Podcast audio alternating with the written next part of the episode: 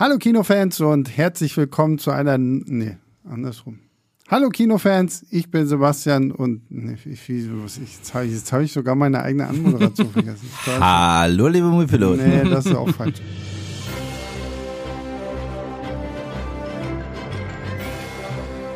Hallo Kinofans und herzlich willkommen zu Leinwandliebe, dem Filmstarts-Podcast. Mein Name ist Sebastian Gertschikow und ich bin wie immer nicht alleine im Studio. Zu meiner äh, Rechten sitzt der gute Pascal. Hallo Pascal. Hallo. Und zu meiner Linken ein absolutes Highlight, natürlich neben dem Goldstürmchen Pascal, der gute Yves von Movie Pilot, von Nerd Factory, von diesem äh, Nerd Factory, oh Gott. Entschuldigung, Entschuldigung, das habe ich nicht gesagt. Nerd und Kultur. Was müsst ihr auch alle Nerds irgendwie davor haben? Das ist ja furchtbar. Wie lange kennen wir uns, Sebastian?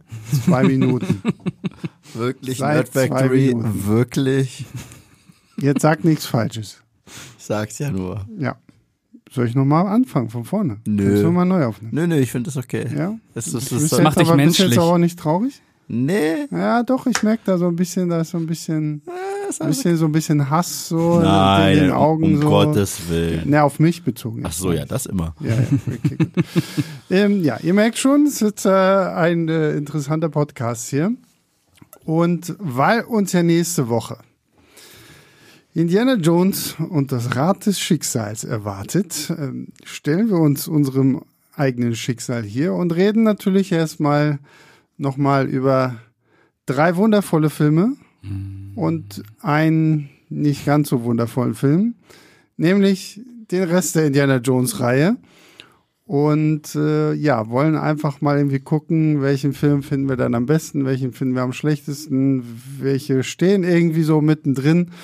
Und wie gesagt, nochmal, es gibt nur einen schlechten Film. So, alle anderen drei Filme sind toll. Nicht mal das würde ich sagen. Oh, oh, es wird schon kontrovers. Es wird schon kontrovers. Ansage. Jetzt aber tatsächlich, bevor wir irgendwie so in die Filme reinspringen und so, Indie. Was bedeutet euch Indie? Habt ihr irgendeine besondere Beziehung zu dieser Figur oder ist es einfach nur ein weiterer cooler Actionheld der 80er Jahre? Ähm, ja, es ist ganz spannend. Ich äh, erwähne ja häufiger, dass die ersten Live-Action-Filme, die ich hier in meinem Leben geguckt habe, das waren die Star Wars-Filme, die Star Wars-Trilogie. Hat mir mein Bruder gezeigt, als ich irgendwie vier oder fünf war. Und als die durch waren, kam er direkt die Woche drauf und meinte, kennst du Indiana Jones? Ich meinte, nein. Und da hat er mir Woche für Woche die Originaltrilogie gezeigt. Und die habe ich auch hoch und runter geguckt. Und zwar auch, glaube ich, meine Einführung generell ins Abenteuergenre. Und besser kann man ins Abenteuergenre, glaube ich, nicht einsteigen. Und seitdem vermisse ich auch Filme, die sind wie Indiana Jones. Und es ist ganz witzig, wenn ich so schaue, was früher mein Lieblings-Indiana Jones-Film war, was es heute ist. Das, das variiert so krass. Und ich habe letztes Jahr sie nochmal alle auf meinem Moviepilot-Format Rewatch besprochen. Alle vier. Und es hat auch wahnsinnig Spaß gemacht. Ich bleibe dabei. Für mich ist es so schwer, die Nummer eins daraus zu picken. Es ist wirklich nicht einfach, denn es gibt halt richtig drei ganz, ganz tolle Filme. Und dann gibt es den Uwe, der ist auch dabei. So. Ja, ähm, bei mir ist es auch so gewesen, dass ich so mit neun oder zehn meinen ersten Indiana Jones gesehen habe. Es war Teil drei, weil das äh, einer der Lieblingsfilme von meinem Vater gewesen ist. Und es ist mit Sicherheit auch mit Abstand der Teil, den ich am meisten gesehen habe in, äh, in meiner Kindheit und Jugend. Aber ich würde nicht sagen, dass Indiana Jones, auch wenn ich die Filme oft gesehen habe, mich jetzt irgendwie wirklich geprägt hat. Ähm, ich finde die grandios, keine Frage. Äh, aber irgendwie war es nie der Stellenwert von irgendwie Arnold Schwarzenegger Actionern oder äh, Star Wars oder ähnliche popkulturelle Phänomene. Hast du Ähm, denn eigentlich sowas, was, weil ich meine, wir sind halt immer irgendwie Star Wars Indie oder so. hat ein Pascal Reis so etwas wie, keine Ahnung, was für uns Star Wars ist oder so? Also ich wurde in meiner Pubertät ganz, ganz, ganz, ganz, ganz extrem von American Pie geprägt. Das ist mit Sicherheit die Reihe, die ich am aller, allermeisten gesehen habe. Ich habe jeden Ja. Teil mit Sicherheit 60 Mal gesehen. Okay, Auch krass. diese Straight-to-DVD-Dinger? Auch die, die Wa- nicht ganz so oft, aber die ersten drei plus das Klassentreffen, Mhm. die haben meine Jugend völlig geprägt. Aber ich, muss, ich, ich muss sagen, American Pie, die originale Trilogie hat mich auch sehr geprägt. Und die ist auch immer noch grandios. Also die ersten beiden So Teile sind, lange äh, her. sind immer noch super. Ich gucke die jedes Jahr auch wieder. Ähm, Machen wir mal zusammen. müssen, wir mal, äh, müssen wir mal einen Podcast drüber machen, American Ja, Pie. stimmt, eigentlich schon, ja. Äh, ja, die für- haben- sowas, das American Pie, das war für mich eigentlich immer so Eis am Stiel. Ich weiß, das lief halt früher im Fernsehen immer rauf und Genau. runter und da hast du es halt irgendwie auch immer geguckt. Und du hast es Ausgerechnet gesehen, ne? ich hab, hab, hab äh, ähm, Eis am Stiel nie gesehen. Ja, äh, auch super. Vor allem die ersten beiden. Aber äh, ich war ja auch in dem Alter, äh, als der zweite rauskam, war ich zwölf ungefähr. Äh, und er hat dann genau Ja eingeschlagen. gut, es war äh, an Zeit. American Pie bist du ja auch irgendwie damals nicht rum. Ich glaube, ich war, ich weiß, American Pie und American Beauty kamen, glaube ich, irgendwie so im gleichen Jahr, sogar auch um die 99 gleiche beide, Zeit hm. irgendwie rum raus und während alle aus meiner Klasse in American Pie gerannt sind, bin ich der Einzige gewesen, der zu American Beauty gerannt ist. Und ich habe American Pie dann wirklich erst Jahre später irgendwie auf DVD Mhm. geguckt. Find, find den ersten Teil auch lustig, ist aber auch mega lange her das Jahr. Also vielleicht sollten wir da wirklich mal. Ähm, Aber einen, um auf, äh, auf deine ja. äh, Ausgang, also so dieses äh, Mega-Universum, wo ich mich so richtig reinfuchse, habe ich jetzt nicht. hm, ähm, ja, okay. Also bei mir war es tatsächlich noch mehr als Indie. Äh, American Pie? nee. also Star Wars ist ja klar, aber tatsächlich, was bei mir so einen Riesenstellenwert hat, ist Ghostbusters. Also der erste. Ja, bei mir ist es tatsächlich Indie. Also Indie bei mir wirklich immer noch so ein, so ein, so ein Zacken mehr auch als Star Wars. Einfach weil ich bei, weil Indiana Jones war wirklich was, das hat mich auch von den Filmen, abseits der Filme irgendwie total geprägt. Ne? Natürlich hier die, die, die geilen Point-and-Click-Adventure da, Fate of Atlantis und ja.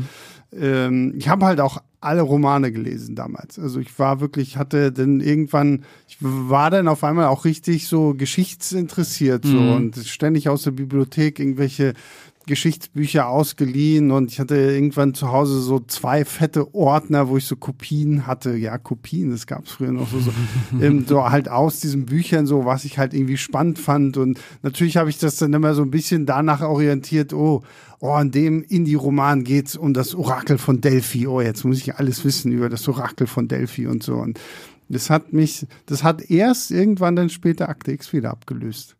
So, wo ich dann angefangen habe. du dann diese ganzen- Verschwörungstheoretiker Ja, ja, wirklich. Ja, ja, genau. So, da habe ich dann diese ganzen UFO-Bücher gelesen Mhm. und keine Ahnung, was ist. Die hatten ja früher auch zu Akte X wirklich sehr, sehr geile Bücher, so. Also auch so, wo dann anhand der einzelnen Episoden halt gezeigt wurde und davon wurde das inspiriert und das Ah, ist so die okay. Grundlage und das war ähm, auch sehr spannend. Deswegen, also Indie ist bei mir wirklich schon eine große, große Nummer. Ja, aber Indie eignet sich ja auch hervorragend, um auch noch so ein äh, privates Interesse einfach an, an Geschichte, Absolut, an, absolut, an, ja. an Ländern Ja. äh, zu bekommen. Wie doll Angst hast du vor Indie 5?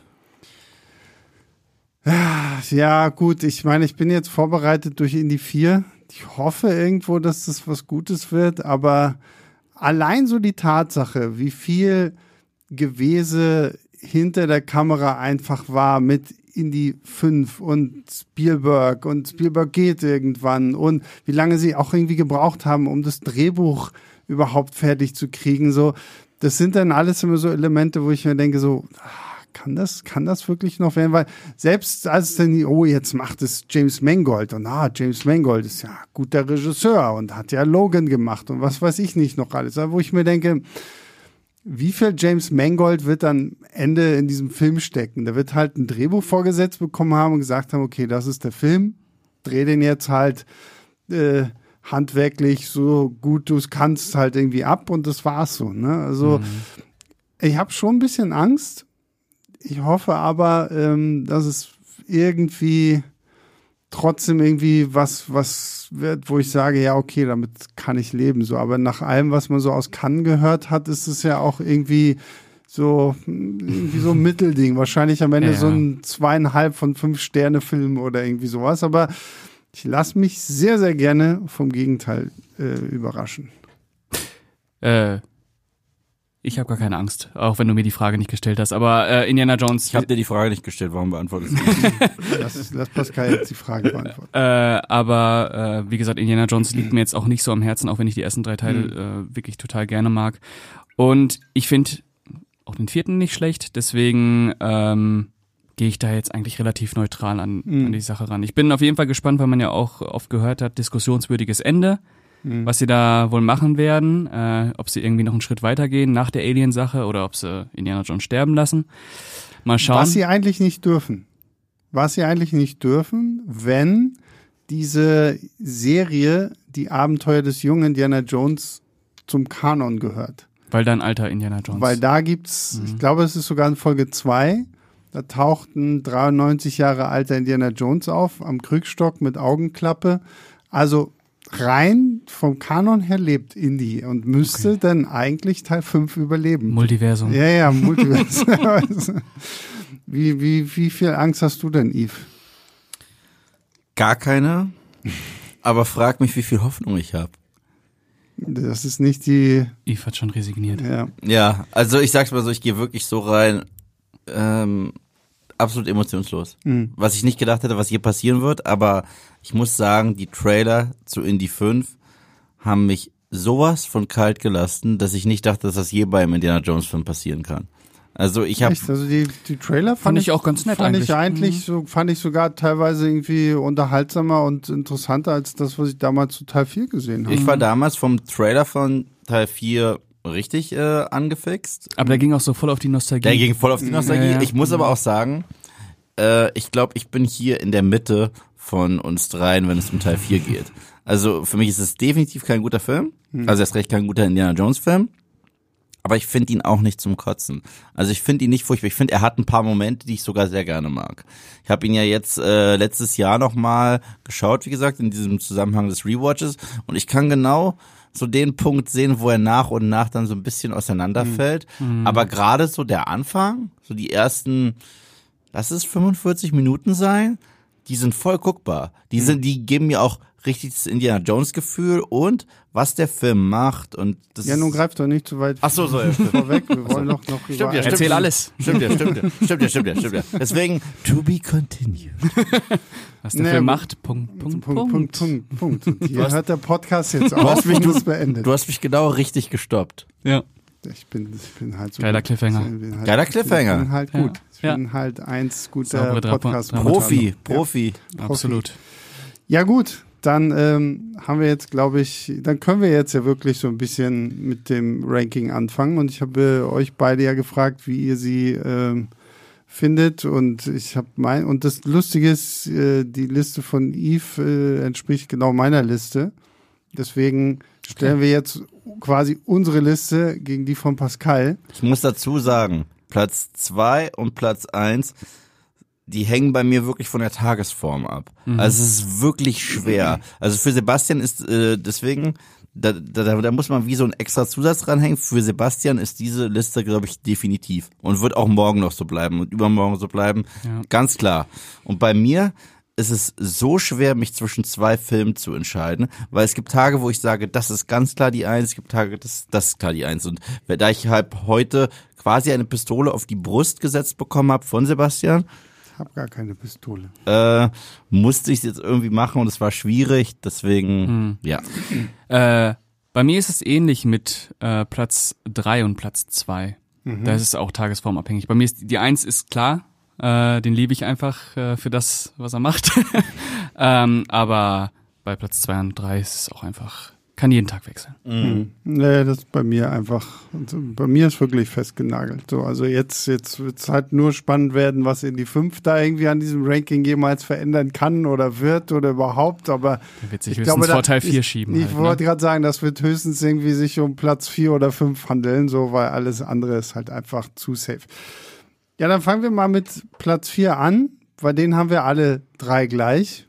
Und das ist der glorreiche Indiana Jones und das Königreich des Kristallschädels. Von Von 2008. 2008, 19 Jahre nach dem wunderschönen Ende aus der letzte Kreuzzug, kommt Indy halt nochmal zurück, Mhm. Ich werde diesen findet, Kinobesuch findet nie einen vergessen. Kristallschädel, muss damit durch die Gegend rennen, hat Shia LaBeouf noch an der Backe Der Optimist schreit.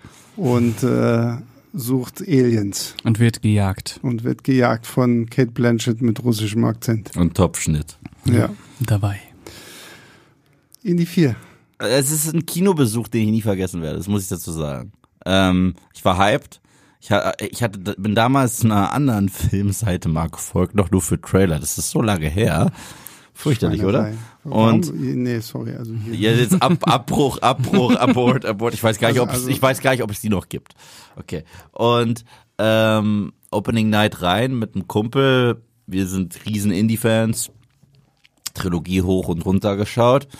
Und ich weiß noch ganz genau, als der Film anfing, wir waren so happy, weil, weil, weil, weil, weil der hatte am Anfang so viele einfach India jo Indiana Jones Isms, die man liebt. Also ich meine, die, die erste Red Flag war, als aus diesem Columbia Pictures Logo dieser komische Gopher wird. Diese, dieses, Ja, vor allem so ein Ja, ja. CGI-Erdmännchen und nicht irgendwie ein richtiges Erdmännchen. das war nicht mal ein Erdmännchen, das war dieser Präriehund, so heißen die ja diese Dinger. Ja. Und ähm, aber ansonsten, ich war sehr schnell drin, komplett mit der Silhouette, wenn, wenn man ihn das erste Mal sieht, dieser Aufbau ist so ähnlich wie bei Teil 1. dass Und hat auch voll den geilen Drive, wenn man ehrlich, da geht so bam, bam, Ja, bam, ja. bam. Das ging echt- dann dann ging es sehr schnell zu dieser merkwürdigen Szene mit dem Kühlschrank. Die ja auch cool ist. Die ist merkwürdig. Die ist cool. mit, mittler, also früher habe ich die echt gehasst, als ich den Film das erste Mal gesehen habe. Diese ganze Sequenz, Indy landet in dem Atomdorf und Mhm. äh, die, der Atombombentest geht los und er versteckt sich halt in dem mit Blei verkleideten Kühlschrank. Der fliegt dann durch die Luft und so. Den, den habe ich früher echt gehasst, so, weil ich wirklich, ja, ach, Leute, kommt schon. Vor allem dieses Bild, wenn Indy dann aus dem Kühlschrank rausgeht und so ganz martialisch so vor diesem Atompilz da steht, wo ich mir denke, so, und jetzt ist der Film vorbei, weil Indiana Jones ist tot. Aber mittlerweile denke ich mir, okay, fuck it, der ist in Indiana Jones 2 mit einem Schlauchboot aus dem abstürzenden Flugzeug gesprungen, ist unten irgendwie aufgekommen, hat es überlebt, ist von da aus runtergerutscht in den Wildwasserkram da gelandet und so. Also Und man muss auch immer bedenken, dass einfach die, der Hintergrund dieser Groschenromane Ja, da einfach genau, drin steckt. ja, und deswegen ja. ist das irgendwie so eine cartooneske Absurdität, die man da durchaus in Kauf nehmen kann. Es passt natürlich nicht zu den, irgendwie nicht zu den Indie-Filmen mit, dem, mit der Atombombe, aber irgendwie Mhm. feiere ich das aus. Macht schon Spaß. Ist Ah. aber einfach so dumm. Aber ich mochte den Fight, äh, der da stattfindet, gegen diesen einen Russen da direkt noch, kurz bevor auf, er. dieser, auf diesem Atom, äh, Genau. auf diesem Raketentest. den den, den, den finde ich richtig cool. Das ist so einer der wenigen Momente in Indie 4, wo Indie auch nochmal richtig verletzlich ist, wo er fast den Kampf verliert, was ja fast sich durch die Reihe durchzieht, dass er die Kämpfe immer nur so last minute gewinnt und so dreckig gewinnt. Das Ja, ist so, so Momente, ich mag. Und ich mag auch tatsächlich die Verfolgungsjagd mit Shia LaBeouf und Indie durch die City. Wo du, wo du so diesen 50er Jahre Flair einfängst mit, wie Leute aus dem Diner rausrennen und aussehen, als wenn sie gerade vom Set von Grease rennen. Also die so. finde ich zum Beispiel furchtbar langweilig. Also die gibt mir irgendwie so überhaupt nichts, so weil, okay, wir fahren halt mit dem Motorrad und Harrison Ford Stunt-Double springt vom Motorrad ins Auto und vom Auto wieder aufs Motorrad und es ist halt alles auch genau so gedreht, damit du ja nicht siehst, dass das nicht Harrison Ford ist. Was ich tatsächlich im Gegensatz dazu noch schön fand, in dieser Anfangssequenz ist noch, wenn er da durch diese Halle rennt Ja. und, und mit der Peitsche sich da so lang hangelt und er, er schwingt so und du denkst so, jetzt landet er vorne auf dem Auto und dann merkst du so, oh shit, oh shit, Physik kommt, Physik kommt und er schwingt wieder zurück und landet bei den anderen im Wagen. So, das ist so dieser Action-Humor, Ja, ja. Den, den ich da irgendwie dann echt liebe, so, aber so die, diese äh, Sequenz, wenn sie da auch mit dem Motorrad da durch die Bibliothek fahren und so, das fand ich, Hat so ein bisschen Back to the Future Vibes. Ja, so. fand ich auch. Ja, aber Äh, es ist, also es ist solide gedreht von Spielberg, aber es Die ist hat nicht herausragend. Ja, ja. Nein, nein, aber die Ja, aber ist, das ist, das ist aber auch mein größter Kritikpunkt an dem Film allgemein. So, da ist keine Actionsequenz, wo ich sage, okay, weil wenn du so alle anderen Filme durchgehst, hast du immer wenigstens eine große, geile. Action-Sache Mhm. und hier, das ist halt alles so Banane. Und es ist ganz cool, dass man kurz die Bundesliga nochmal sieht. So, Ja. und, und auch ganz kurz sogar den Theme-Song zurückbringt. Mhm. Selbst wenn es so eine Blink and You Miss It Nummer ist. Aber was ich schade finde an der Szene, wo er sich da hangelt und dann in diesem Jeep landet, ist, dass die beiden so Trottel sind und so lange gucken, bis er seinen One-Liner bringt und die dann hauen kann. Das fand ich auch immer doof, weißt du? Er landet da und sagt, ah, I thought it was closer. Und die gucken einfach nach links und rechts und sind komplett schockiert, anstatt dass sie ihn angreifen und dann kann er sie hauen. Das finde ich haben doof. sich gesagt, so, boah, krass, guck mal, Indiana Jones. Ja, genau, genau. Das ist halt, das ist halt das Ding. Äh, das ist der Film, bei dem man nie Angst um Indie hat. Und in den anderen Filmen hast du jedes Mal so ein bisschen Angst um Indie. Aber ich bin auch nicht so der krasseste Gegner gewesen von Shia LaBeouf im Film, muss ich sagen. Ich finde den gar nicht so schlimm. Ich finde aber die Szenen schlimm, wo er tarzanmäßig hangelt und die Affenscheiße da. Alter. das ist richtig schlimm. Das ist echt Das ist richtig schlimm. hart. Und ich war auch irgendwo froh, dass sie Karen Allen zurückgebracht haben als Marion. Und ich finde, die beiden haben irgendwie. haben eine schöne Chemie. Mhm. Immer noch. Die haben, ich, ich, sag, ich sag's jetzt, die haben eine bessere Chemie als Harrison Ford und Carrie Fisher. Ja, also ich, sie fand ich ja auch recht gut, dass sie sie Ja. zurückgebracht haben. Das war ja auch schon immer mal wieder irgendwo geplant in den ganzen Drehbuchentwürfen, die sie vorher irgendwie zu einem möglichen anderen Indie-Film hatten, war ja immer irgendwie so auch der Plan, dass sie nochmal irgendwo zurückkehrt. Finde ich auch gut. Shia LaBeouf als Matt hat mir wirklich gar nichts gegeben. Also ich fand diese Figur war so langweilig. Die hat auch letztendlich irgendwo nichts zu dieser ganzen Story groß beigetragen, außer dass es halt am Ende heißt, oh, das ist dein Sohn. Und das, nee. Aber da also, gibt es einen kleinen Moment, den ich auch mag. Einen kleinen. Und zwar, wenn die da in diesem Sumpf sind, wo er sich an der Schlange rausziehen muss, ja. Was ich cool finde, ist, dass anfangs weiß Indy nur, das ist der Sohn von Marion, aber er weiß nicht, das ist sein Sohn. Und wenn sie sagt, du, äh, du gehst verflucht nochmal zurück zur Schule, sagt er ihr, ach, lass den Jungen doch machen, was er will und so weiter. Und dann sagt sie, das ist dein Sohn und er, du gehst direkt zurück zur Schule. Ir irgendwie, das, das, das fand ich süß. So die, diese, diese Dynamik dieser Familie. Das, äh, das hat, und ich mag das Ende. Ich, ich, ich mag die allerletzte Szene, wenn die da heiraten und äh, es so aussieht, als wenn Matt sich den Hut aufzieht, der so, nope, not today, und er ihn sich selber aufzieht. Das ist tatsächlich, die haben es dann geschafft, das Ende von Teil 3 nicht kaputt zu machen und dass es trotzdem wieder so ein versöhnliches Ende ist für Indy als Figur. Ja, ja, ich finde auch äh, die Charakter Charaktermomente in Anführungsstrichen, wenn wirklich mal diese Familiendynamik durchkommt, dann funktioniert das schon. Aber ich finde Shia LaBeouf ohnehin aus der Zeit schwierig ähm, und in Indiana Jones fand ich ihn auch völlig völlig uninteressant. Ja, und für mich ist es letztendlich kein Abenteuerfilm. Also das ist das, was mich am aller, allermeisten stört, ist, dass du überhaupt nicht mehr dieses Schnitzeljagd-Ding irgendwie hast. Du hast keine krassen Fallen mehr oder irgendwas, was du halt lösen musst, bevor du dahin kommst, weil der Kristallschädel liegt halt einfach in irgendeiner Grabkammer und davor ist irgendeine so komische Wippe und das ist irgendwie schon gefühlt das krasseste, was du in diesem ganzen Film bekommst und das hat, das hat mich einfach extrem enttäuscht. So, also beim ersten Mal und es enttäuscht mich jetzt immer noch, wenn ich ihn jetzt auch nochmal gucke, so, wo ich mir denke, das ist kein Abenteuerfilm mehr. Das, Das ist ein stimmt. alter Mann, liest ein paar Bücher, findet ein paar Sachen und geht dann irgendwie durch die Gegend. So. Ja. Und das Ende, wenn du dann tatsächlich Aliens siehst und sogar das UFO siehst, das ist der Punkt, wo ich richtig mental auschecke jedes Mal. Das passt für mich einfach nicht zu Indiana Jones. Indiana Jones ist für mich irgendwas Mystisches aus der Bibel, was man so ein bisschen kennt, wo man dann die echte Magie damit reinwirft, aber richtige Außerirdische zu sehen mit einem UFO ist für mich Sci-Fi und ist für mich nicht äh, Ja, sie versuchen das ja so ein bisschen hinter dieser Präastronautik zu Ja, verstecken. So, ne? Hier Erich von Däniken lässt grüßen und, äh, und die Götter waren Astronauten und wie hießen nicht all seine Bücher und Erinnerungen aus der Zukunft und sowas alles. Ähm, aber ich finde, da das, das machen sie auch viel zu lasch. Also so, wenn, wenn du halt wirklich so ein bisschen mehr darauf vorbereitet wirst, so, aber dann ganz zum Schluss hast du dann mal, dass du irgendwie welche Fresken siehst, wo dann halt so äh, Bilder zu sehen sind, dass die offensichtlich von irgendwo von außerhalb Hilfe bekommen haben und so. Und dann fand ich diese ganze Alien-Sequenz und das UFO, habe ich auch gedacht, okay, haben wir jetzt kurz zur Akte X rumgeswitcht, so, Wirklich, weil ja. Roswell und so weiter, diese Ja. ganze Nummer, das passt für mich nicht zu äh, Indie. Aber ich muss sagen, was, was ich was ich nett finde, ist die Tatsache erneut, da, äh, die, das Artefakt, nach dem die suchen, killt ja irgendwie immer den Bad Guy. Und, und das, das machen die ja auch. Also die sind ja treu geblieben. Ich meine, die Bundeslade macht zum ersten am, am bekanntesten. Im, z- Im zweiten sind ja da die Steine, die trotzdem Molaram da. Und im dritten ist ja auch äh, Der falsche Gral. der falsche Gral. Ja, aber selbst das, also ich, was, was, was mich halt auch stört, ist, die ganze Zeit wird erzählt, wir suchen Eldorado, wir suchen Eldorado. Und Indie 4, finde ich, macht für mich den, den größten Fehler dann zum Schluss. Ah, ja, Gold wird übersetzt als Schatz. Und Schatz kann man ja auch übersetzen als wissen.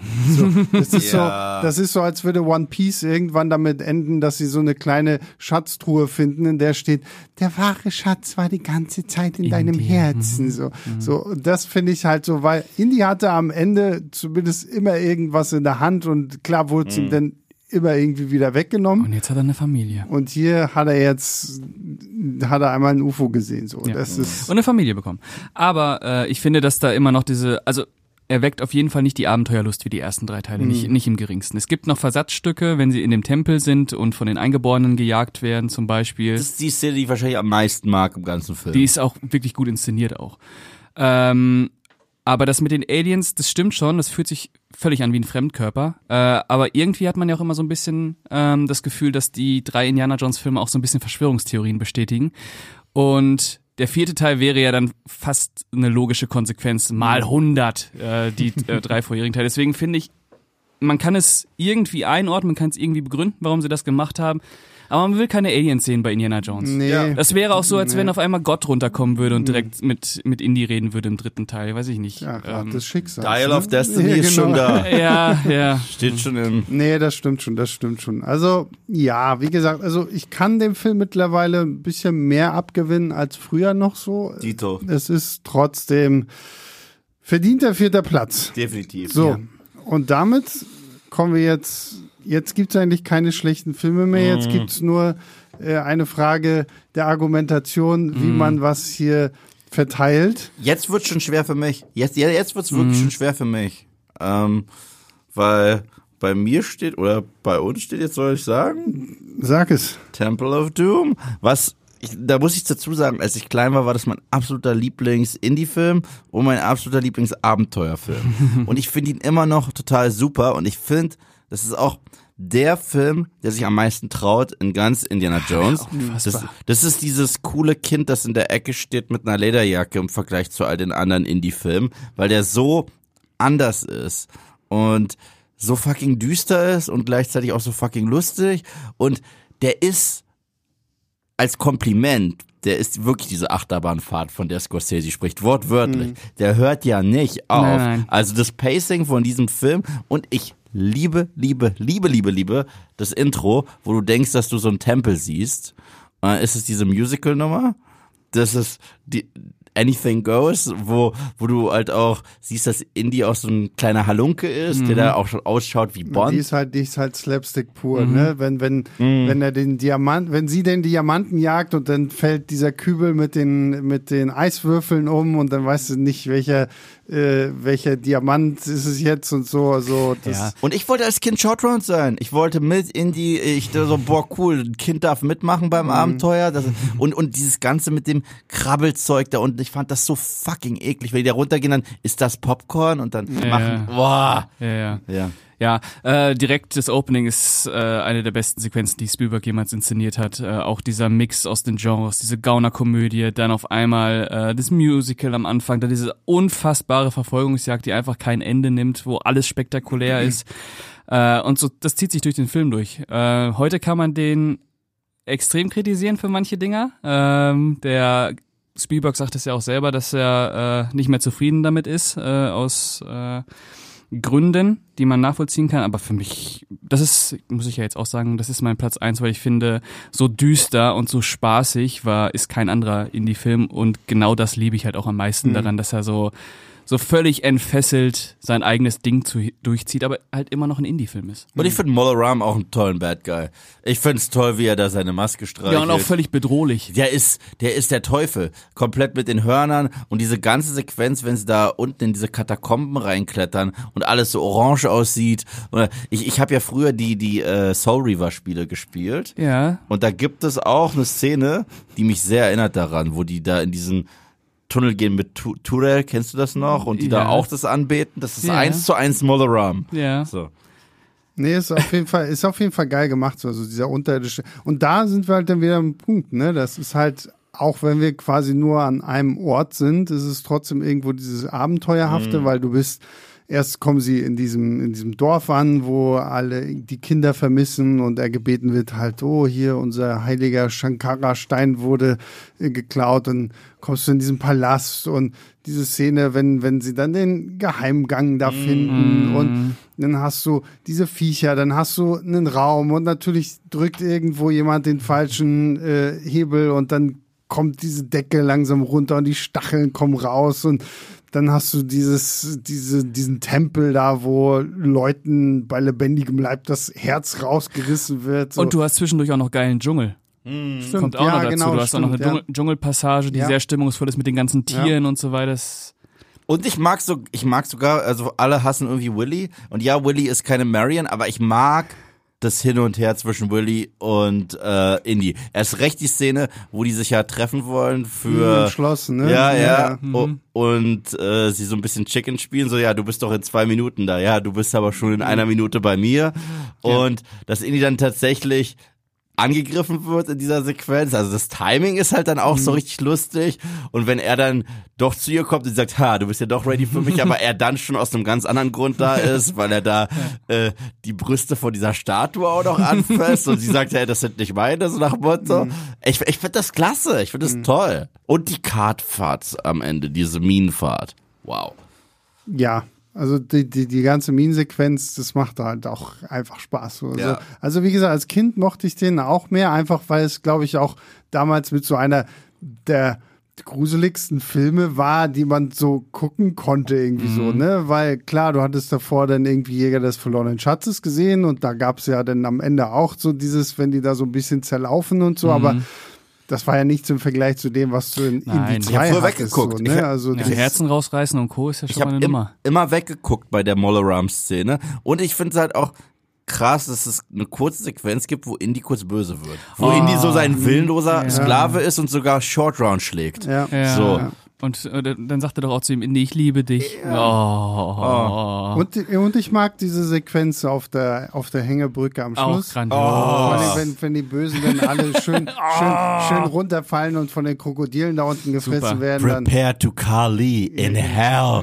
Ja, Und auch cooler Callback, wenn er zur Waffe greifen will, äh, nachdem sie da mit dem Säbel schwingen und er checkt, oh Gott, er hat die gar nicht bei sich. Ja. Das ist, obwohl es ja ein Prequel ist, weil es ist ja eigentlich chronologisch der erste Teil. Ja. Und Ja. ja, super Film. Und das Ende, das Ende ist fast wie das Ende bei Return of the Jedi, die Einstellung. Wenn, wenn, wenn da wirklich der komplette Cast steht und da noch Tierchen nebenan und Elefant. Das sieht aus wie das Ende, wenn unsere Hauptcrew aus Star Wars neben den Ewoks da auf Endor steht und sich freut, dass es, es ist toll. Ja, es ja, ist toll. Ja.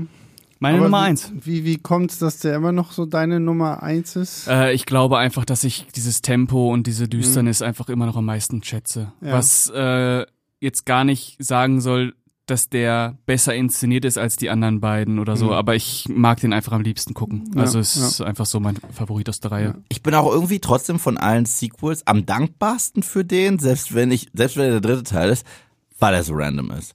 Also, also ich habe so krass Respekt vor dem Film, weil er so anders ist. Also er ist sogar äh, Kingdom of the Crystal Skull hatten wir gerade durch und der ist trotzdem plotbeatmäßig näher dran sogar an eins und drei aber die lahme Version davon, und du hast ja richtig gesagt, da fehlt das Abenteuer. Aber dieser Film, der tanzt am krassesten aus der Reihe von allen Indiana Jones Filmen und irgendwie tut er das auf die beste Art möglich. Ja, ja, auf jeden Fall. Der traut sich auch einfach am meisten, aber bleibt trotzdem der DNA der Reihe treu. Das ist eigentlich äh, Wahnsinn, dass sie das so gut geschafft haben. Hm, ja. Gut, dann kommen wir zu Platz zwei. Hm, der da wäre. der bei uns da wäre und das, wie gesagt, bei Eve ist es halt tagesabhängig. Ach, bei ich mir ändere ist es, meine Meinung wieder. tu ich's? Nein, wir, wir müssen jetzt gleich bleiben, weil sonst müssen wir sonst Ja. sch- schweifen wir ständig zu viel. Jäger des verlorenen Schatzes. Ja. Das ist mein Platz zwei. Ja. Mhm. Ja. Unser jetzt auch. Ja. Ja, ja. Ja? Also Ja, ja, ja, passt? Okay, ja, gut. Da sind wir jetzt äh, dann alle einig, der, quasi der erste Indie-Film. Es war tatsächlich auch mein allererster Indie-Film, den ich gesehen habe und allein, also allein diese Intro-Sequenz. Also in diesem Tempel mit Alfred Molina da noch und mit den Spinnen und Ja. wir, wir schwingen uns über diese Grube und Die dann Statue. Die, das- die Statue mit Und auch die Einführung von Indy, wo man, wo man gar nicht weiß, ist es der Bad Guy des Films? Weil man vergisst, da spielt gar nicht die beliebte Indie-Musik anfangs, sondern so eine ominöse und du siehst ihn erstmal nur von hinten und dann zieht er die Peitsche und kommt aus dem Schatten raus und sieht halt aus wie so ein Gauner halt. Naja, na, das, also das habe ich nie gedacht, weil du siehst ja den anderen Typen, der Ja. schon seine Waffe zieht und dann Ja, kommt aber, er. aber wir befinden uns da wie unter Gaunern. Also es ist halt wie in der Cantina-Bar. Ja, ja, da ja, gibt's klar. halt bessere Gauner und bösere Gauner. Aber dieser Intro-Sequenz ist So alles, was Abenteuerfilm irgendwie ausmacht. Ja, so. Ja. Auch wenn, wenn, wenn, der, wenn die, die Felskugel da lang rollt und er dann noch durchrennt und es ja. ist. und so viel Ikonisches auch, wie er noch seinen Hut schnappt und Ja, das ja, alles, ja, ja. alles. Und dass sie dann sogar noch der Nummer die Krone aufsetzen, nachdem wir diese, dieses, diese coole Sequenz hatten mit diesem Felsen, dass man dann noch den Antagonisten einführt, der ihm wieder einen Schritt voraus war, dieser Belloc, und, und man kurz deren Dynamik einfach etabliert. Das Coole ist, Indiana Jones, also äh, Raiders of the Lost Ark funktioniert auch ohne diese Eröffnungsszene komplett, weil der eigentliche Plot geht danach los, aber du willst diese Sequenz nie missen. Das ist Ja, da finde ich, ich finde, bei Jäger des verlorenen Schatzes merkst du, wie heiß Spielberg eigentlich immer darauf gewesen ist, einen Bond-Film zu machen. Weil so dieser Aufbau ist ja eigentlich wie jeder klassische Bond-Film. Du hast immer so das Ende der letzten Mission, dann kommt halt das Intro und dann geht der eigentliche Film ja erst los. Und, und das hast du hier halt genauso, nur dass diese ersten 15, 20 Minuten sich schon anfühlen wie so ein eigener geiler kleiner Kurzfilm oder so. Er sollte ja auch einen James Bond Film inszenieren. Ja. Ja, ja, genau, ja, ja. Aber Und, und der Unterschied dazu ist, äh, es fängt ja wirklich an immer mit, mit so einem Auftrag oder einem Abenteuer von davor, wo wir wirklich reingeworfen werden. Aber der Unterschied zu den Bond-Intros, in Bond-Intros erfüllt Bond immer in dieser Eröffnungsszene erfolgreich seine Mission und in allen dieser Intros von Indy verliert er meistens. Also, also im ersten Teil verliert er ja gegen Belloc, im zweiten Teil wird er vergiftet und kommt gerade so mit seinem Leben davon und im dritten mit, mit River Phoenix verliert er ja auch äh, die, äh, äh, den, den, Ja. dieses Kreuz. War das? ja, ja. ja, genau. ja. Und es hat mein Lieblings, eine meiner Lieblings-Action-Sequenzen in der Filmgeschichte. Ja, gut, also wie Die gesagt, Verfolgungsjagd. Also für alle, die es nicht kennen, Indy muss ja dann die Bundeslade suchen gehen. Das sollten wir vielleicht auch nochmal. Und hier kommt er dann schon, ne? Von, von seiner Heimat aus geht's dann erstmal nach Nepal, um Marion Ravenwood zu finden. Die Tochter von Abner Ravenwood, der ja eigentlich der wahre Experte für all das ist. Und das auch, also da zum einen ist ja auch wieder diese Schattenspiel-Intro von, von Indy, aber auch wie Marion eingeführt wird. Wenn sie da gegen diesen Einheimischen in diesem wir saufen jetzt Shots, bis einer von uns umfällt und so. Das ist auch so eine großartige Szene, wenn dann auch diese komischen Nazi-Typen da vor ihrer Tür stehen und halt dieses Medaillon wollen, was sie von ihrem Vater irgendwie bekommen hat. Also die Nepal-Sequenz alleine macht auch wahnsinnig Ja. viel Spaß. Und da kann man auch mal drauf achten, wie viele lange Einstellungen da eigentlich Ja. sind, wie viele One-Shots da scheiß auf Extraction. Also wie, Nee. wie oft äh, Steven Spielberg das in den Indiana Jones Filmen, vor allem im ersten schon bringt. ja. Und wie, wie viel sich Spielberg getraut hat, auch an Brutalität noch in diesem Film.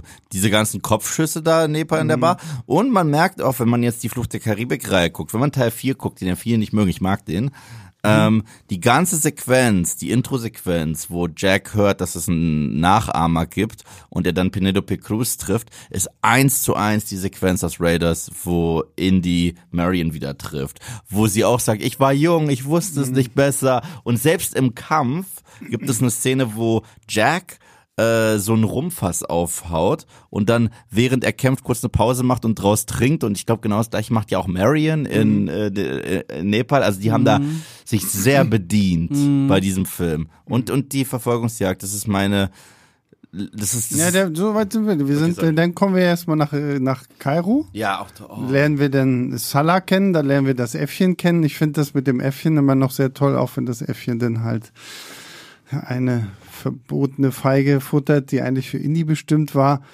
Und das mag ich auch da, diese Verfolgungsjagd, so wenn, wenn Marion entführt wird, natürlich diese ikonische Sequenz mit dem Schwertkämpfer, wo Indy dann einfach irgendwie seine Waffe zieht, Mhm. wo mittlerweile ja, glaube ich, gefühlt jeder weiß, was es mit dieser Szene auf sich hat, dass sie da alle eine Lebensmittelvergiftung hatten und am Set irgendwie alle außer Spielberg sich eigentlich nur tot gekotzt und tot geschissen haben und äh, deswegen hier keine große Actionsequenz äh, passieren konnte. Und dann diese Ausgrabung.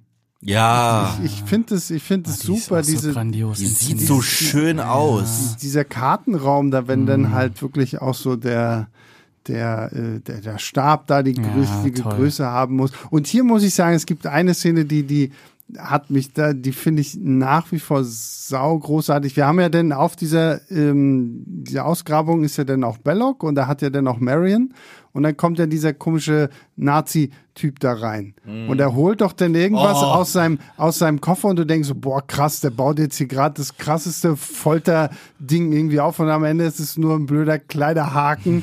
den- Tolle den man- Szene. Und das ist so gut inszeniert, weil du wirklich denkst so oh Gott, jetzt, jetzt, jetzt passiert ihr was ganz, ganz Schlimmes. Jetzt wird sie hier richtig böse gefoltert und dann ist es einfach nur, damit er seinen Ledermantel irgendwie anhängen kann.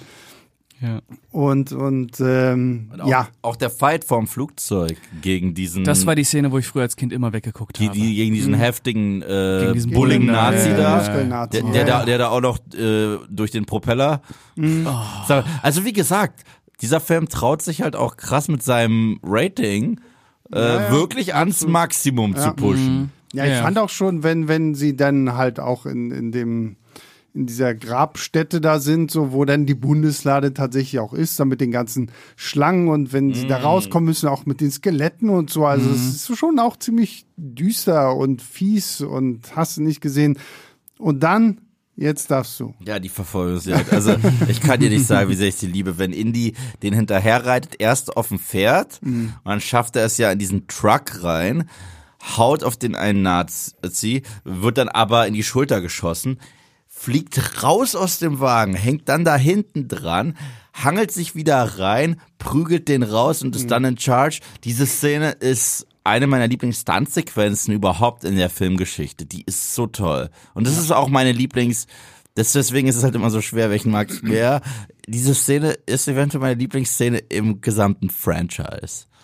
Ja, also was Action angeht, bin ich da vollkommen bei dir. Also das, da merkst du auch richtig, da merkst du dann auch so ein bisschen so diese äh, Western-Inspiration, ne, wenn er dann an diesem Seil da Ja. unten auf dem Boden lang geschliffen wird und sich dann langsam wieder hochhangeln muss und so. Also es könnte halt auch irgendeine Postkutsche sein in irgendeinem John Ford. Western oder irgendwie sowas und das ist, das ist toll und das ist das irgendwo auch, was die Indie-Filme ja immer ausgemacht hat, dass du neben diesem ganzen Abenteuer halt auch wirklich Action hast, auch wenn die Motorräder dann hier und dahin fliegen und, und die hier Gerüste umgefahren werden und was weiß ich nicht.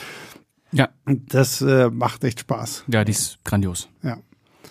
Ja, und dann äh, kommt, kommt die Szene, die, glaube ich, durch, durch Big Bang Theory irgendwie dann irgendwann wieder sehr heiß diskutiert wurde, ne? nämlich die ganze U-Boot-Geschichte und wie kann Indy äh, so lange irgendwie die Luft anhalten oder ist das Periskop die ganze Zeit oben gewesen und so. Ich weiß, da gab es ja, glaube ich, auch mal irgendeine äh, Indiana Jones Episode, wo genau das halt Thema war bei Ah. Big Bang Theory, ähm, wo ich glaube, es ist Amy, die den quasi das vorwirft, so das macht überhaupt keinen Sinn und so und dann gibt's diese große lange Diskussion. Und Penny wirft denen ja vor, dass Indiana Jones eigentlich nichts hätte tun müssen im Gesamten, weil wenn die die Bundeslade, war- ja, ja, Ja, wenn, weil wenn du die Bundeslade aufmachst, dann werden die dir so oder so gegrillt. Ja. Und das ist auch das geile Ende, was ja auch 20.000 Mal zitiert wird über Close your eyes und die, die da, da einfach diese Köpfe da aufplatzen, die Augen, da schießen so ein Brei raus wie, wie bei den Gremlins, wenn die das Sonnenlicht trifft und ich liebe alles daran. und auch das Ende, das ganze Ende, also dass, dass die allerletzte Szene sogar so ominös ist, wo du das siehst, was sich ja später herausstellen wird als Area 51, wo da die Bundeslade doch irgendwo ist und wir wissen, wow, die ist noch irgendwo noch da draußen. Und Ja, das ist ja, das ist ja auch so, so gerne kopiert. Ich meine, gibt's ja eine komplette Serie, Warehouse 13, Okay. die, die auch so ein bisschen darauf, selbst Akte X hat es übernommen. Es gibt in der ersten Staffel gibt's so eine Folge, wo die, der, der Cigarette Smoking Man halt auch irgend so ein Alien-Baby in irgend so eine, so eine, so eine Fabrik wiederbringt. Und dann fährt halt die Kamera auch so zurück und du siehst, okay, es ist eine riesengroße Halle mit, und hast du dann sofort auch so diesen, diesen Indie-Vibe Mhm. da wieder mit drin und, äh, das fand ich früher immer sehr, sehr lustig, irgendwie so, das so, so die große Bundeslade, weil ganz am Anfang denkst du so, ah krass, das ist jetzt die große gefährliche Waffe, die sie dann benutzen, um den Zweiten Weltkrieg zu gewinnen und dann wird sie in irgendeine, so eine, von irgendeinem so alten Mann da in so eine äh, Box gepackt und irgendwo hingekarrt und Ja. da habe ich mich immer gefragt, so, boah krass, was ist denn die ganzen anderen? Ja, Boxen? natürlich, dafür ist die so, Szene ne, da, ne? ähm, Da und wie 700 gesagt, und da gibt's halt diese, es gibt, äh, die fand ich ganz witzig, so eine, ich weiß gar nicht, es ist von irgendeinem Spartensender Warehouse 13, wo es genau um sowas geht, so ein, so ein, so ein riesengroßes Lagerhaus, wo zig mystische Sachen irgendwie drin sind, die dann immer mal wieder irgendwie für Schwierigkeiten sorgen. Gibt so, so ein paar Agenten, die das dann lösen müssen. Halt auch irgendwo dann so inspiriert von dieser ganzen Indie-Kiste, von diesem Ende. Nee, aber es ist ein toller Film. Also, das hat, wie gesagt, damals für mich das alles so losgetreten. Ich, war, ich glaube, ich bin Indie nur einmal fremd gegangen mit Alan Quarterman, Mhm. die äh, Richard Chamberlain, Mhm. glaube ich, und Sharon Stone. Mhm. Ich habe auch schon Ewigkeiten nicht mehr gesehen. Ja. Ich weiß nur, ich mochte den ersten irgendwie ganz gerne. Ja, der erste ist auch besser als der zweite. Ich habe die letztes Jahr geguckt. Beide. Und ähm, aber ich glaube, die sind äh, beide auch nicht mehr gut gealtert. Nein, nein, so, das sind ne? ja auch Canon-Produktionen, also man sieht schon aber wenig Kohle da. Hm, äh, ja, okay. Aber der erste hat immerhin diese Kannibalensequenz, wo sie in diesem riesen Topf sitzen. Stimmt, das ja, ist ja, schon, genau. Ja, da das hat schon so ein bisschen Indie-Vibe. Ja. Snake Surprise. ja. Das, war aber das ist auch ein Teil 2. Ja. Snake Surprise ist ziemlich eklig. so. So, und das bringt uns jetzt zu, äh, also ich sag, ich sag's mal, es bringt uns jetzt zu meiner persönlichen absoluten Nummer eins. Da gibt's auch nichts dran zu rütteln. Die, meine Nummer eins ist bei Pascal nur auf Platz drei Mhm. und bei Yves schwankt es zwischen Platz eins und Platz zwei. Es ist so schwer. Es ist, also, also ohne Witz, das, das tut mir jedes Mal weh, weil jedes Mal, wenn ich sage, es ist es Raiders, dann sage ich, aber was ist mit Last Crusade? Jedes Mal, wenn ich Last Crusade sage, sage ich, was ist mit Raiders? Und nee, das, aber die, die Diskussion gibt sich für mich gar nicht. Ich finde, Indiana Jones, der letzte Kreuzzug, ist für mich wirklich Peak Indie, weil ich habe so das Gefühl, da hat Spielberg irgendwie so was. Und ich rede jetzt wirklich rein vom Abenteueraspekt. das stimmt. Mhm. Alles richtig gemacht. Alles richtig gemacht, was du nur machen kannst. Inklusive, dass er uns noch eine geil gemachte Origin Story reindrückt. Woher hat Indy seine komische Narbe am Kinn? Warum hat er Angst vor Schlangen? Wie kam es dazu, dass er äh, eine Peitsche als Waffe bevorzugt? Woher stammt sein Hut? Und ganz zum Schluss erfährst du noch, äh, der Hund der Familie hieß Indiana und deswegen heißt äh, Dr. Henry Jones Jr. jetzt halt auch irgendwie Indiana. Und das so einfach so für diese Figur an sich so, das und diese ganze Sequenz mit äh, River Phoenix, der ja den, den jungen Indiana Jones spielt, allein das, diese Verfolgungsjagd mit diesem Zirkuszug, Ja, finde ich brill- schon brillantes super. Opening. Und Äh, da bringt er auch wieder so den Schriftzug, den Font zurück von Raiders. Weil selbst der Schriftzug in Temple of Doom war anders. Der war so orange Ja, ja. Und Ist ja auch ein Prequel. Genau, und, äh, und auch in Teil 4, King of the Crystal Skull, auch den Font von 1 und 3. Deswegen, da, da sticht ja erneut äh, Temple of Doom komplett heraus. Und Sean Connery, Mann. Sean Connery, Mann, in diesem Film, es ist, es ist, es ist der absolute Wahnsinn. Diese Vater-Sohn-Dynamik ist halt für Indie nochmal was ganz anderes als ein Love Interest oder ein Short Round oder ein Kollege namens Marcus Brody, der in dem Film auch noch viel besser ist. Ich meine, er hat für mich, glaube ich, den witzigsten Moment Ja. des Films. Wo wir sagen, ah, das ist Marcus Brody, er ist euch immer ein, einen Schritt voraus. Hallo? Versteht mich hier irgendjemand? Also, und, und auch der geilste Gag von, von, von Sean Connery selbst ist mit dieser Elsa, die ja äh, eine Nazi talks in her ja, sleep. she talks in her sleep. so, also herrlich, it's a fake, it's a fake. Äh, Großartig. Also, und, und ich liebe die Drehtürsequenz. Ja. Nee, aber Sean Connery als, als äh, Daddy von Indy fand ich auch von äh, gut, da schwebte bei mir dann auch so ein bisschen diese Nostalgie mit, weil, oh krass, James Bond Bond, James Bond ist der Daddy von Indiana Jones, so irgendwie, das ist natürlich irgendwie auch nochmal echt cool. Und er macht das wirklich gut so. Also Das ist ja schon fast ein Meta-Kommentar, weil die wollten ja einen Bond-Film machen Ja, ja. und jetzt ist der, es ist Bond der Vater von Indy. Na, aber ich fand's auch immer Und Bond wird von der Walter angeschossen auch. Ja, Mhm. und ich fand's auch einfach schön, so dass der Vater dann immer so dieses, ähm, so, mein Gott, so, so, ich bin halt, das ist halt wirklich so der richtige Forscher. Sein Sohn ist halt irgendwie Forscher und noch Actionheld. Mhm. Und ich liebe immer diese Sequenz, wenn sie da und an diesem Strand da irgendwie notgelandet sind und dieser Flieger kommt, Mhm. der sie dann noch angreift und Indy überlegt, scheiße, was mache ich? Und äh, sein Vater scheucht dann mit seinem Regenschirm halt einfach irgendwie diese ganzen Tauben oder Möwen oder was das da sind irgendwie auf und kommt dann noch mit so einem äh, blöden Spruch irgendwie hier The mind is sharper than a sword und bla bla bla so das das finde ich macht's dann irgendwie auch echt gut aus so dass du denkst so ja okay der passende Vater für diesen Indiana Jones Und auch they're shooting at us. Happens to me all the time. It's a new experience. also, ach, äh, da kannst du auch echt jede Szene nehmen und sie einfach nur feiern. All- all- Alles funktioniert. Und du hast recht, rein auf Abenteuerbasis, der Film hat die geilsten Rätsel. Also allein so gegen Ende diese, diese drei Prüfungen. du ich finde Ja, das allein schon die erste Prüfung, ist die in Venedig? Ist das Venedig? Ja. Ah, das ist so mit also dem, ich mit dem finde Kreuz das, wie gesagt, genauso, ne? X marks the spot Mhm. und so und auch wie das gedreht wird, da mit, mit dem alten Bibliothekar, Ja. der da Ja. die Bücher abstempelt und irgendwie knallt in die immer genau zum richtigen Zeitpunkt und da ist dann halt auch wieder schon ein bisschen die Komik mit drin, diese ganze Sequenz da in diesen Katakomben mit den Ratten und Ja, wenn das super. Feuer kommt und sowas alles. Der kurze Abstecher dann nach Österreich, wenn er sich dann noch als Kunstkritiker irgendwie ausgibt und die, die ganze, diese ganze Mini-Mini-Sequenz äh, nach, nach Berlin dann. Ja, Ähm, und die. Szene mit, mit Hitler finde ich sogar lustig. Äh, Also, also, also wo, wo, wo ein Autogramm. Wo, Seine wo- Reaktion die, darauf. Die Reaktion ist das Beste, weil du denkst, oh, oh, er steht gerade Naja. vor Hitler und Hitler denkt, ah, wieder einer, der ein Autogramm will. So, Ja. das ist so lustig.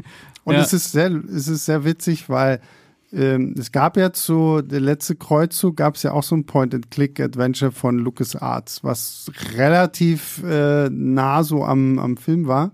Und wenn du es im, im Spiel geschafft hast, diese, diese Unterschrift zu bekommen, dann bist du im Nachhinein an allen Grenzposten einfach super durchgekommen, weil du, weil du musstest dann einfach sagen so ähm, Show Diary und so, dann hast du darauf geklickt und da, oh, ah, ja, und dann haben sie sofort die Schranke hochgemacht und du durftest dann halt durchfahren. cool.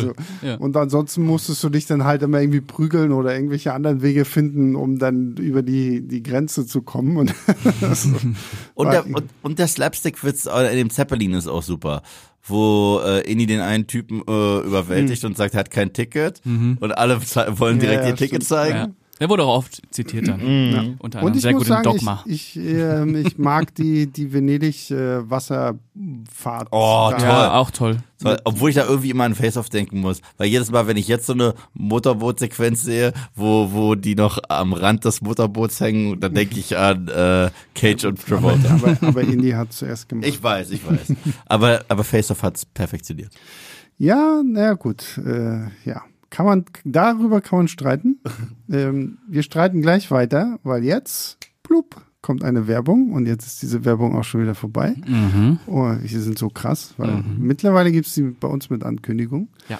Und ja, das bringt uns zu dem, ja, dem, ich liebe dieses Finale. Oh, also ja. dieses ganze Finale da in, in dieser, in diesem alten Tempel und Indis Vater wird noch angeschossen und liegt da schon im Sterben und jetzt heißt es, okay, du musst jetzt so und vor allem vorher hast du noch, dass da Köpfe rollen und du denkst so, boah, was passiert hier jetzt gerade?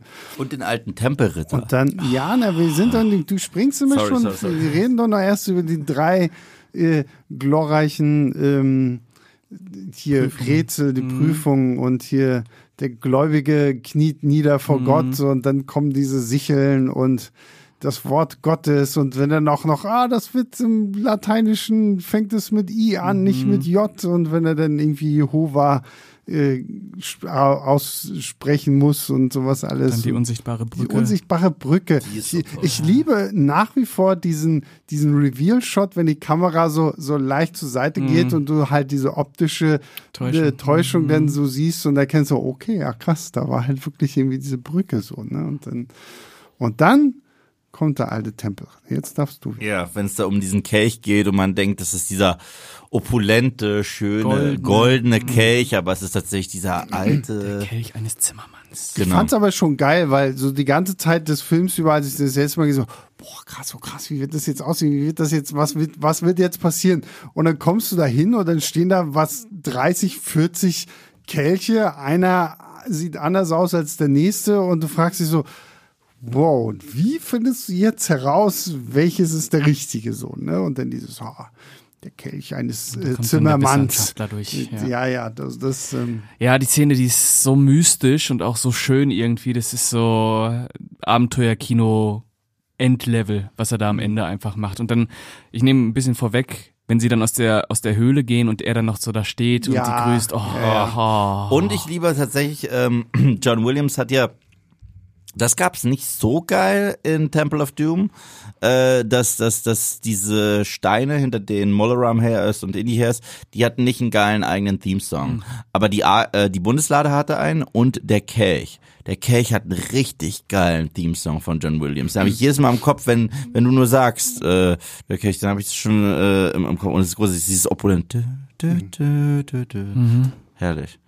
Ja, und wie, wie hier dieser, wie heißt der, Donovan am Ende aus dem falschen Kelch trinkt und da halt einfach innerhalb von wenigen Sekunden halt um hunderte Jahre altert und dann zu Staub zerfällt. So. Er sieht davor noch ganz kurz aus wie der Crypt Keeper aus Ja, äh, Tales ja, from the ja, Crypt. ja, so, ja. Stimmt, so, so ja. jedes Mal muss ich dran denken. Aber die Sequenz habe ich damals schon gefunden. Und ich weiß, ich habe ich hab ja sehr, sehr viele von diesen Filmen früher mal irgendwie bei meiner Oma geguckt, weil ich dann halt immer so in den Sommerferien bei Oma war, weil zu Hause hatten wir auch keinen Fernseher, aber bei Oma gab's Fernseher und mein Onkel hatte eine große äh, Filmsammlung auf Videokassette und dann gab's ja auch noch viel irgendwie im Fernsehen. Und ich weiß noch, als ich äh, Indie 3 geguckt habe und meine Oma saß ja dann irgendwann auch immer so mit dabei. Meine Oma war vor allen Dingen immer ganz schlimm, so 22 Uhr. Ja, jetzt musst du aber ausmachen. So. Und ich so, Oma, der Film läuft noch 10 Minuten. Ich kann jetzt nicht einfach ausmachen. Und dann aber dann kam genau diese eine Szene. Was guckst du dir denn da an? Was ist ja furchtbar, du hast Albträume. Ne? Kenn ich. Aber Mit ich- Eis am Stiel erlebt. Ich fand, ja, okay, gut. Eis am Stiel sollte man nicht gucken, wenn Oma oder sonst irgendein. Ich war der festen Überzeugung, dass sie eingeschlafen ist. Ja, okay, gut. Äh, Das, äh, Das waren aber keine Albträume, das waren andere Träume, die du hattest. The- Thema für einen anderen Podcast. Ja. Aber diese und dieses he, pos, he, he chose poorly. Ja. Und, äh, Das äh, und you choose wisely und äh, diese Sprüche dann einfach auch so und, und vor allen Dingen ganz kurz dachte ich ja und das finde ich ja auch clever, wie sie dann so so das Kleingedruckte im Gral, so weil kurz denkst du ja dann so boah krass, Indy hat jetzt aus dem Heiligen Gral getrunken, jetzt ist er unsterblich und dann kommt so dieser Twist so ja du du musst halt irgendwie da bleiben. du musst halt da bleiben, Mhm. um unsterblich zu sein, sonst funktioniert es nicht. Und äh, dass er zumindest seinen Vater dann retten Genau. kann. Du kannst halt Leute auf jeden Fall heilen, wenn Mhm. du da bist, ne? Aber Und, und das perfekte Ende halt. Also schöner geht's nicht, wenn wir dann so Salah, Brody, äh, ähm, Henry Jones und Indiana oder auch Henry Jones Jr. haben, wie sie wirklich in den Sonnenuntergang reiten. Schöner geht es nicht, oder? Aber auch wieder mit dieser geilen Marcus Brody-Sequenz. wenn Wo er, nicht, wo er fast vom Pferd fällt. Genau. Und, und du siehst, dass einer sogar zu ihm reitet Ja, ja, und ihn auch so wieder hochhilft. Ja, ja, das, Herrlich. ja, es wäre der perfekte Abschluss gewesen. So, da hätte es dann auch wirklich nichts weiter irgendwie gebraucht, so, dass sie dann wirklich 19 Jahre danach dann noch irgendwie in die vier gemacht haben. Ja. Ähm, ist halt, ja, also ich hatte damals echt große, große Hoffnung auf Indie 4. Und ähm, Ja. ja, jetzt stehen wir kurz vor Indie 5, Oh je. dem letzten Indiana Jones Film mit einem Harrison Ford in der Hauptrolle. Und lassen uns überraschen. Und lassen uns überraschen. Und ich hoffe halt, weil ich finde so, der Abenteuerfilm ist irgendwie echt ausgestorben. Jedenfalls in dieser, in dieser Größenordnung, ja. Ja, ne, und auch in dieser, in dieser Art und Weise, dass du halt wirklich so ein, so ein, so ein Abenteuer an sich, tatsächlich muss ich sagen, äh, der Dungeons and Dragons Film hat mir das irgendwo noch am ehesten gegeben, dass sie irgendwo zu Punkt A laufen müssen. Da ist zwar nicht so viel mit Rätseln oder sowas, aber wenn ich überlege, der Uncharted-Film war Rotz. Jo, ja. Der, der Tomb Raider-Film mit Alicia Vikander Rotz. war Rotz. So, und dann, also ich mochte tatsächlich den, den allerersten Tomb Raider mit Angelina Jolie noch. Der, der ist so ein bisschen, ich finde, der hat es damals, der hat mich so ein bisschen abgeholt mit, ich brauche irgendwie mehr Indie-Stoff. So, das fand ich irgendwie noch ganz nett. Und den, den du mir gezeigt hast letztes Jahr, diesen Tim und Struppi-Film. Stimmt, ja, tatsächlich. Spielberg, Spielberg, äh, Muss ich macht, dir noch zurückgeben, habe ich noch zu macht Hause. den, macht den besten Indiana Jones Abklatsch eigentlich mit diesem Animationsfilm Tim und Den muss ich, Struppi. auch, Der, muss ich noch, noch mal gucken, ja. der ist wirklich, wirklich sehr, sehr toll. Aber deswegen, ich bin jetzt sehr gespannt, was in die fünf, das Rad des Schicksals, Zeitreise, Scheiß und sowas wahrscheinlich. Ja, Äh, wahrscheinlich Zeitreise. Höchstwahrscheinlich. 100 Pro Zeitreise. Höchstwahrscheinlich. 100 Pro. Wenn, wenn, wenn, wenn Mats Mikkelsens äh, komischer Obernazi im, im Trailer schon irgendwie sagt, damit können wir irgendwie rückgängig machen, was, was wir falsch gemacht haben. Was oder Hitler sowas. verbockt hat. Ja. Und die Tatsache, dass wir ja so ein, auch so einen digital verjüngten Harrison Ford da Mhm. irgendwie haben, obwohl ja alle irgendwie diese Intro-Sequenz sehr gelobt Ja, haben, was Soll- soll ja echt gut aussehen. angeht. Also bin ich auf jeden Fall äh, Daran wird der Film nicht scheitern. Nee, an der Intro-Sequenz sicherlich nicht. Also da, Da könnte ich mir auch vorstellen, dass die cool wird. So, dass man sich so denkt, wie die ersten zehn Minuten. Das- oh, ja. okay. Na, aber ich finde ich finde es ja auf jeden Fall interessant, dass sie bei Teil 4 ja gesagt haben, ja, wir können jetzt nicht im vierten Teil mit Nazis kommen, weil, na, spielt ja denn jetzt auch so in den 50er Jahren, ja, jetzt spielt's 1969 und was bringen wir zurück? Ja, komm, lass halt, Indie muss halt gegen Nazis kämpfen, Ja. so, ne, das Oder gegen irgendwelche Voodoo-Zauberer. stimmt, ja, oder das, ja. Das wäre vielleicht auch nochmal witzig. Merlin versus Indy. Es gibt tatsächlich, es gibt einen Roman äh, in Indiana Jones und äh, irgendwas mit Camelot oder irgendwie so. Also da geht's dann auch um Excalibur und so. Deswegen, ich muss nach wie vor sagen, die, die Romane, da hätten sie sich viel eher irgendwie was rauspicken können, zumal ja auch äh, unsere Fantastik-Legende der deutschen Literatur, Wolfgang Holbein, hat ja selber auch, ich glaube, acht oder neun Romane geschrieben zu Indiana Jones. Oh, wow. Also der war äh, auch richtig fleißig dabei und finde ich, für mich waren das auch einige der, der besten so. Also es gibt ja noch ein paar amerikanische Autoren, aber Wolfgang Holbein hat tatsächlich auch einige Indie-Abenteuer geschrieben, die echt gut waren. Die hätten 1994 einfach Atlantis verfilmen sollen. Noch mit Spielberg, das wäre das, das Ding kommt, gewesen. das ist halt das so, das, was er sich auch gefühlt jeder Mensch gewünscht hat, der dieses Spiel Ja. auch gespielt hat, weil es war einfach die perfekte, das perfekte Abenteuer. Da bist du ja dann auch irgendwie nach Island und dann Ja. warst du auch irgendwie in der Wüste irgendwo. und du hast noch eine coole Frauenfigur mit der Sophia. Heck ja, oder irgendwie so. Ja. Und, Und Kontakt mit dem König von Atlantis Genau, aufnehmen und dann irgendwie ja. da hinkommen. Das wäre der Film einfach gewesen. Ja, also das, das hat echt Spaß gemacht. Das spiele ich jetzt ab und zu. Ich, ich habe das noch auf dem Emulator auf meinem Laptop und äh, wird das gezockt. Mhm. Das macht Spaß. Ja. Äh, Indiana Jones and the Fate of Atlantis. Ja. Ist auch angenehm anspruchsvoll, also es macht schon ja. Laune. Und das hätte man echt gut machen können, weil wenn du dann auch nach Atlantis kommst und Ja, so. ey, das wären auch so richtig schön mystische Ja, Momente ja. gewesen. Aber naja, äh, Aber naja, jetzt bekommen wir das Rad des Schicksals Ja. und gucken mal, was das so kann. was das so kann, genau. Mhm. Und äh, damit sind wir, haben wir Indie jetzt vorerst äh, beendet. Mhm. Nächste Woche reden wir sogar, glaube ich, in der gleichen Konstellation Über Teil 5. über Teil 5. Mhm. Dann können wir ja abschließend nochmal ein Ranking machen. Ich, ich prophezei ein bisschen, dass das für Sebastian werden wird, was für mich The Last Jedi war. So, also ich sehe das so ein bisschen kommen, weil du musst halt wissen, ich liebe Indie, aber Sebastian liebt Indie so wie ich die originale Star Wars Trilogie. Und die ist, die ist für mich so heilig. Das, ist halt, das darfst du halt nicht anfassen. So, die originalen drei Star Wars Filme sind für mich fucking heilig. Und so sehr ich Indie auch liebe, Star Wars drüber. Aber Sebastian ist jemand, der so war wie ich mit Star Wars. Der hat sich dann diese extra Bücher noch geholt und deswegen, ich will nicht, dass dieses Herz so bricht wie mir 2000 und was ist das, 17 oder 18 her? Das, äh, ich glaube, ja, 17 ist, ist mein Herz. naja gebrochen. gut, aber ich meine, das, das, das Gute ist ja, ich habe jetzt kein, das Schöne ist ja, alle Indie-Filme sind ja für sich alleine Ja, stehen. stimmt. So, ne? bei, bei Star Wars, gerade auch bei den Sequels, meine Episode 7 hat halt so viel aufgebaut, wo du dann gedacht, oh krass, das wird jetzt alles Und dann wird weggeworfen wie ein Lichtschwert. Genau. Und äh, bei Indie ist es ja immer noch so ein Ein bisschen. bisschen Anthology-Charakter. Genau, also, das also es ist ist- halt neuer Film, neues Abenteuer. Es gibt ja nicht so eine krasse Kontinuität in den Film. Du kannst jeden Film für sich genießen eigentlich, so bist, oder hassen. Aber du kannst für sich gucken. Und ich meine, wir haben jetzt vier Filme, drei richtig, richtig gut. Einer, naja, der ist halt auch da. Und Uwe ist auch dabei. Vielleicht wird es dieser Die Hard-Effekt. Die Hard 4 hat richtig viele Fans bekommen, nachdem Die Hard 5 so mistig war. Oder die Star Wars Prequels, die erleben gerade ihre Renaissance. So und werden jetzt auf einmal so richtig zu schätzen gewusst.